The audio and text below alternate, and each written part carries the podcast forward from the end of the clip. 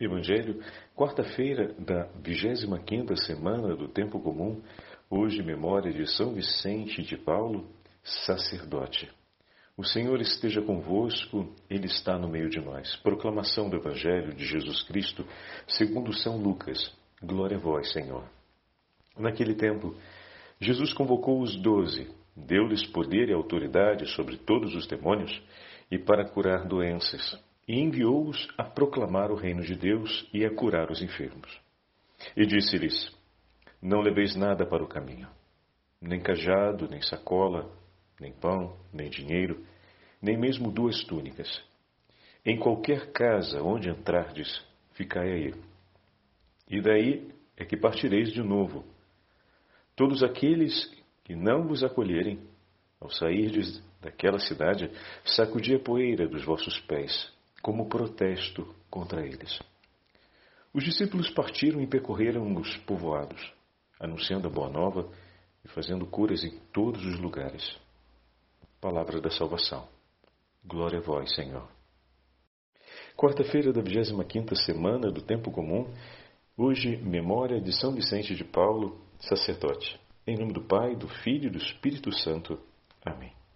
Queridos irmãos e irmãs, a Santa Liturgia nos entrega hoje a abertura do nono capítulo do Evangelho de São Lucas, onde Jesus, convocando os doze, deu-lhes poder e autoridade sobre todos os demônios, bem como para curar doenças e enviou-lhes a proclamar o reino de Deus e a realizar as curas. Bom, vemos aqui nosso Senhor que chama para si os discípulos chama para si, melhor dizendo, os doze, os apóstolos, e os investe da própria autoridade, deu, dando a eles do seu poder, da sua autoridade, a fim de que eles pudessem agir contra as forças infernais e submetê-las, pudessem curar as enfermidades e ao mesmo tempo tivessem a unção do Espírito Santo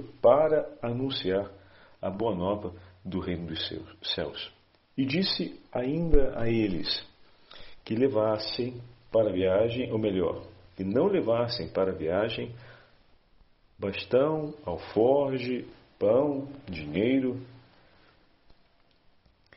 tampouco que tivessem duas túnicas. Ou seja, essa completa ausência do que seriam as provisões ou as condições né, de cuidado de um peregrino que parte em missão, parte em caminho, é para evidenciar que o próprio Deus será por eles providência. Então, olha que fantástico. Jesus chama para junto de si os doze entrega a eles do que é seu.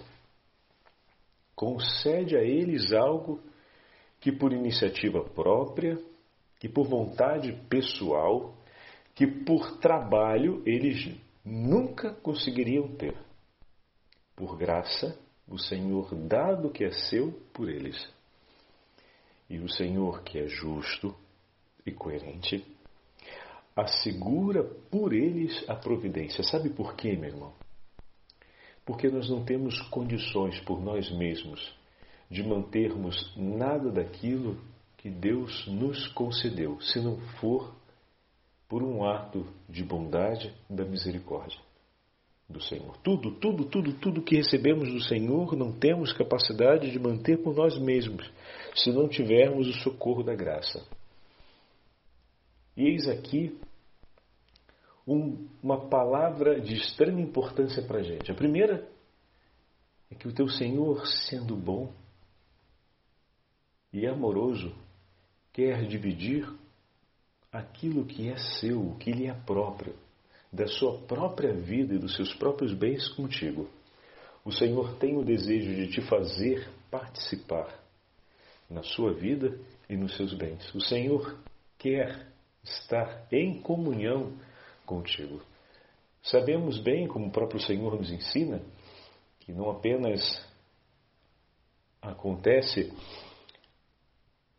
a concessão da palavra para que se anuncie a boa nova do Evangelho. Mas todo aquele que, ouvindo, guardar no coração, eu e o Pai viremos e faremos nele a nossa morada. Então, todo aquele que guarda a palavra do Senhor se torna habitação da Trindade Santa. Agora, quando o Senhor nos investe de uma autoridade, além de confirmar essa palavra, que ele já declarou, ele está definindo algo mais. Ele está dizendo claramente que o desejo dele é que isso aconteça. Ele chama para junto de si e os investe. A multidão, o Senhor disse: Todo aquele que guardar a minha palavra, eu e o Pai viremos e faremos nele, e a colocar em prática, eu e o Pai viremos e faremos nele morada. Mas o Senhor está dizendo: Eu quero isso, eu desejo, eu anseio por esse momento. Como é bom saber que o Senhor tem pressa para estar conosco. Mas, meus irmãos, quantas vezes nós não sentimos essa mesma pressa? Nós não sentimos no nosso coração esse desejo ardente de ocupar-se das coisas do Senhor. Os discípulos que tudo tinham deixado para seguir o Senhor, agora, de uma maneira direta, devem ocupar-se das coisas do Senhor. E, obviamente, o Senhor, sabendo da limitação que existe, da impossibilidade deles realizarem tal missão sem o socorro da graça, assegura por eles a providência. E depois lhes diz: o sinal de vínculo e de comunhão será a paz. Para permanecer num lugar, ou para partir daquele lugar, para deixar aquele lugar, o que nós vamos olhar é a comunhão na paz.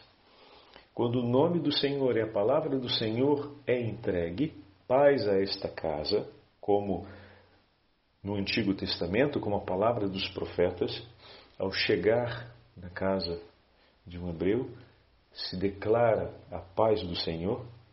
E se essa declaração, porque Deus veio trazer a paz por meio da reconciliação, ou seja, da lei dos profetas, se essa palavra vem acolhida, eu ali estou.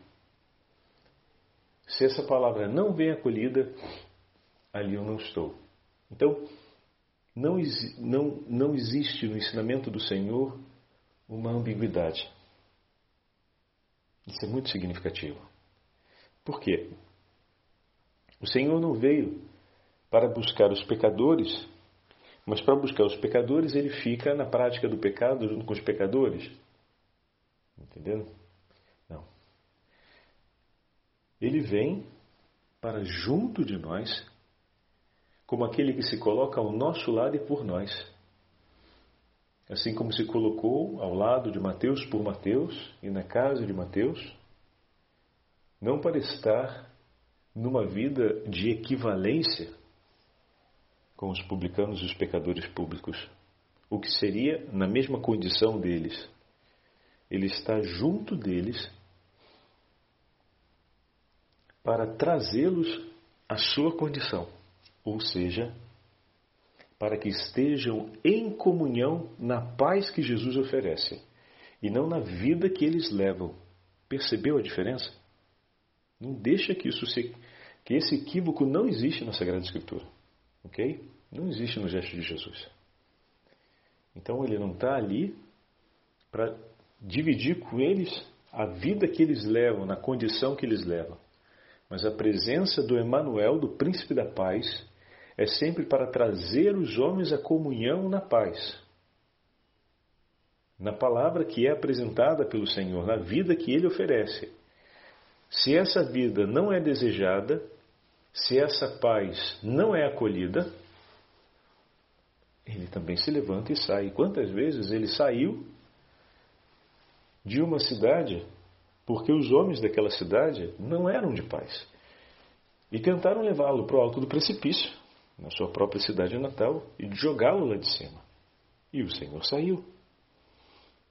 Os gadarenos, quando não o receberam, não estavam dispostos a receber a paz que o Senhor trazia. E o Senhor subiu na barca novamente e veio para Cafarnaum. E quando o Senhor foi para Betânia, porque em Jerusalém os homens estavam tramando a sua morte, e ainda não era chegada a, hora do filho do homem, ele vai para Betânia, porque ali não havia comunhão na paz. O Senhor cumpre aquilo que hoje ele instrui os apóstolos quando os investe com a sua, os reveste com a sua autoridade e os envia em seu nome. Para que nós possamos anunciar a paz, é preciso que a tenhamos conosco. Por isso, todo aquele que parte em nome de Jesus, é preciso estar em comunhão com Ele, na Sua palavra e na vida que Ele mesmo oferece. É preciso que esteja na paz do Senhor. A providência divina, em muitos momentos, vai nos assistir, porque nós vimos na própria vida de Jesus né, e o conhecemos bem pelo Evangelho. Depois de você navegar uma inteira noite sofrida para chegar num lugar e ser mandado embora, não deu nem tempo de conseguir um pouco de água, ou talvez de alimento, ou mesmo descansar. Era para a exaustão e esgotamento chegar o quanto antes. E a gente sabe que o esgotamento porta, traz consigo também a dor de cabeça, o mau alento, as murmurações, o desconforto, traz a impaciência. Não é simples passar por uma situação como essa.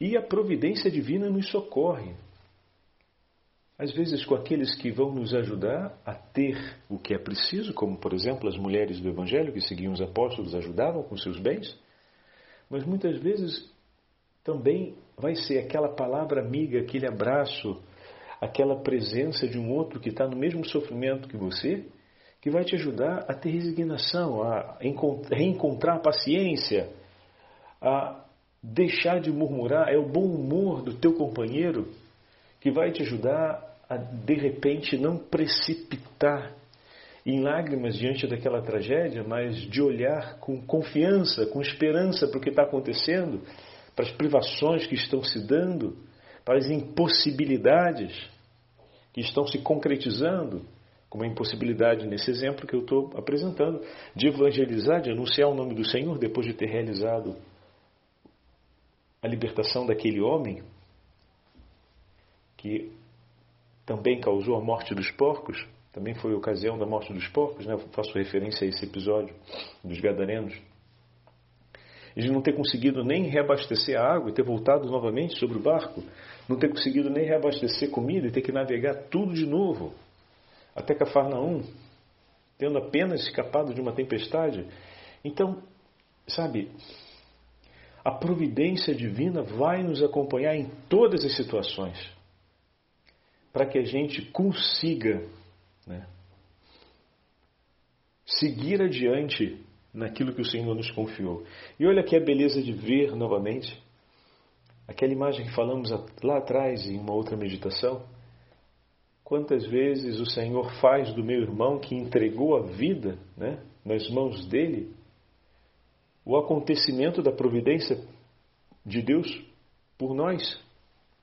Acabei de dar um exemplo sobre isso quando muitas vezes o bom humor e o otimismo do meu irmão, que movido por uma experiência de fé, olha às vezes aquele momento de dificuldade, de privação que a gente está vivendo e me ajuda a não precipitar na impaciência, a não precipitar nas murmurações, a superar também aquele estado de lamentação que me leva à melancolia e me leva até à maledicência. Isso é providência divina, meu irmão te ajudando. Não é? A providência divina não vem só em favor da, da roupa que você veste, da comida que você come, do teto que você tem, da água que você bebe, da saúde que você mantém, mas vem abundantemente em favor das necessidades espirituais também, e sobretudo por essas. que são aquelas mais urgentes, porque não tendo o sustento para as necessidades espirituais, fazemos precipitar todos os bens que recebemos para as nossas necessidades materiais muito rapidamente. Então, sem a saúde espiritual, aquela outra ali não se mantém de maneira grave, ou pode não se manter de maneira grave, porque o cuidado com os bens e a aplicação dos bens recebidos para ela, para as necessidades materiais, pode se perder quando as nossas quando a nossa vida espiritual não está bem sustentada pela providência divina. A gente não só pode viver as privações materiais, mas como a gente pode botar a perder todos os bens que recebemos por providência para o sustento dessas necessidades.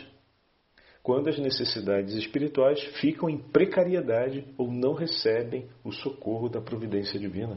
Então é importante, estão vendo aqui?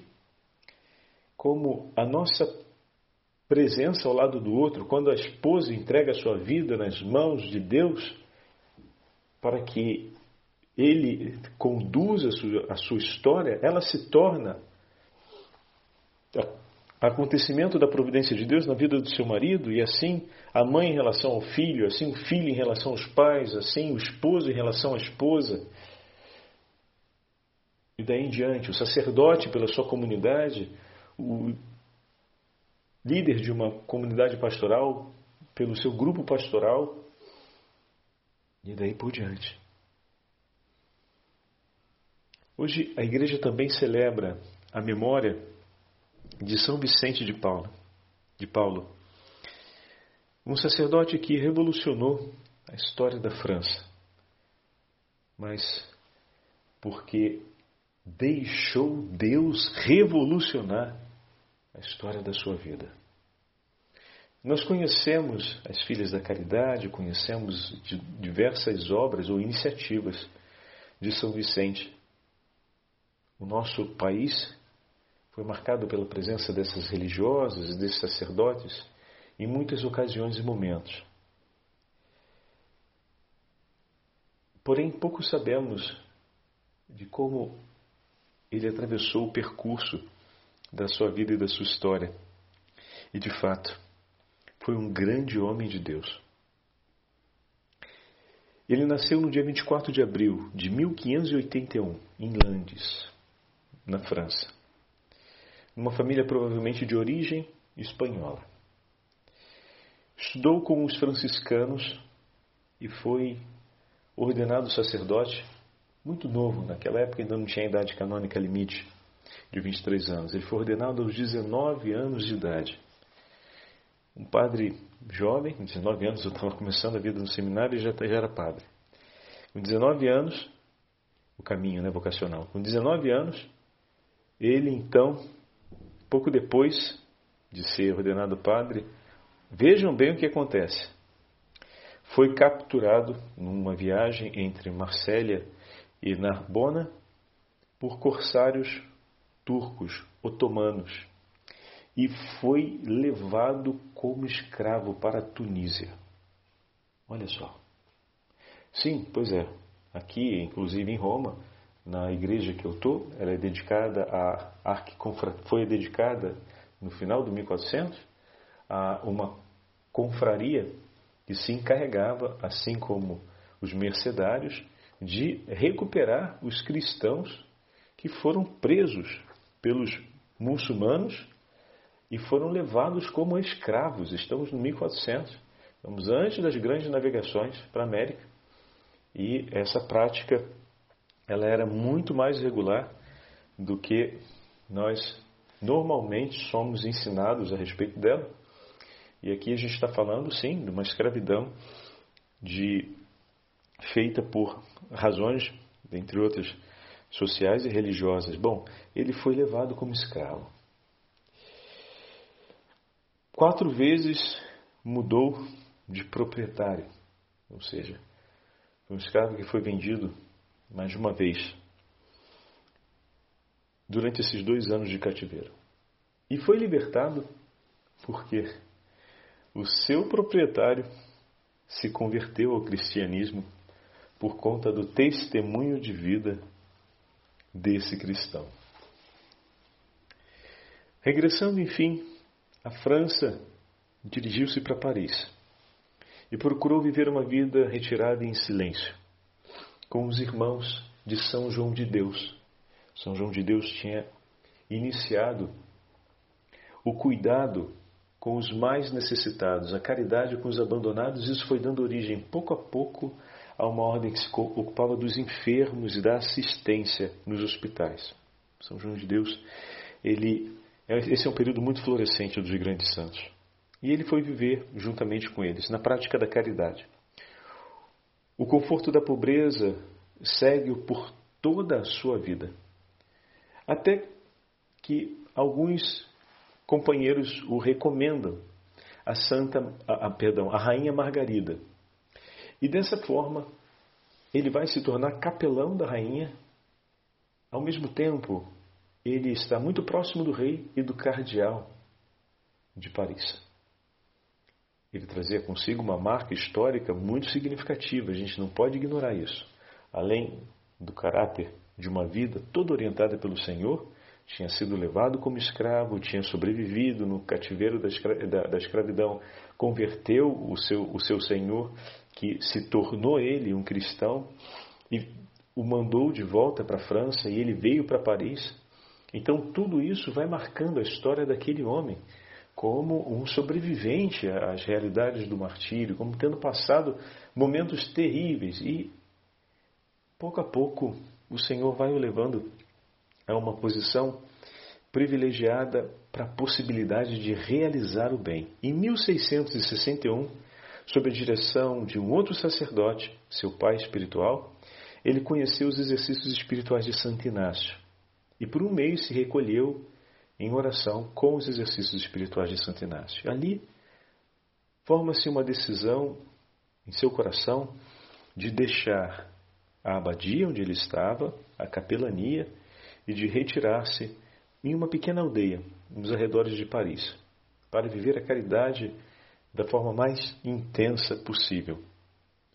E vai se tornando cada vez mais clara a vontade de Deus a seu respeito no apostolado pelos mais pobres. Aqui acontece uma outra mudança muito importante na vida dele. Então, depois que o Senhor permitiu que ele tivesse esse claro discernimento e a compreensão desse chamado, foi o momento em que o regente francês ele consegue convencer o regente francês, ou seja, aquele que está o rei de França, vamos colocar assim, que o sofrimento do povo estava acontecendo pela falta de solidariedade de pessoas caridosas para estenderem as mãos e oferecer o cuidado pela necessidade dos mais necessitados. Olha só, não se trata apenas de um problema social, de um problema regimentar, mas de corações que se fecham, que poderiam estar mais próximos dos necessitados. O rei, naquele momento, decide colocá-lo como ministro da caridade. E nessa hora ele recebe a possibilidade de difundir de maneira larga sobre a França a oração e as ações pelo bem dos mais necessitados. E ele se lança de cabeça. E aqui nesse período acontece as fundações da Confraria das Damas da Caridade, dos Servos dos Pobres, da Congregação dos Padres Missionários da Caridade e das Filhas da Caridade. Então, 1625 acontece a fundação dessa o início dos padres lazaristas e no 1633 acontece o início das filhas da caridade. Bom, esse movimento ele vai se desenvolvendo sempre de uma maneira mais intensa e as obras sociais realizadas por ele e, sobretudo, a formação das famílias religiosas para cuidarem dessa realidade crescem significativamente em toda a França. E a França se torna o berço da caridade pelos mais necessitados. Olha que lindo! Como o coração de um homem que se entrega nas mãos do Senhor consegue realizar uma obra tão estrondosa. Por tudo aquilo que ele foi vivendo e aceitou viver nas mãos do Senhor, disse de São Vicente de Paulo que nunca se viu uma murmuração em seus lábios e uma lamentação pela vida. Era um homem de bom humor e de entusiasmo que, até diante das maiores grosserias, tinha sempre um sorriso e um gesto de amabilidade para oferecer. Não é sem razão que as suas representações todas são sempre com um sorriso no rosto. Ele era considerado um apóstolo do sorriso. E dessa forma, aquilo que o Senhor foi inspirando em seu coração e o seu testemunho de vida foi gerando uma adesão e uma ocasião de conversão para muitos. E na medida em que o Senhor ia transformando tantos outros corações, esses corações iam se encontrando no vínculo da paz, olha aí, que falamos hoje na meditação, e ia difundindo-se sobre a inteira França ao longo daqueles quase 20 anos, uma mudança, uma revolução de fato evangélica, onde a caridade se torna a grande referência da presença das comunidades cristãs em todo o território francês. Peçamos a intercessão de São Vicente de Paulo para que também o nosso coração possa ser ardente na caridade, mas, sobretudo, um coração completamente entregue nas mãos do Senhor a fim de que a nossa vida seja um anúncio de paz, um acontecimento de paz, para que também os nossos dias contem a história do quanto Deus é bom e a sua caridade é sem fim. O Senhor esteja convosco, Ele está no meio de nós. Pela intercessão de São Vicente de Paulo e pela intercessão de da Beatíssima Virgem Maria, Santa Mãe de Deus, abençoe-vos o Deus Todo-Poderoso, Pai, Filho e Espírito Santo. Amém.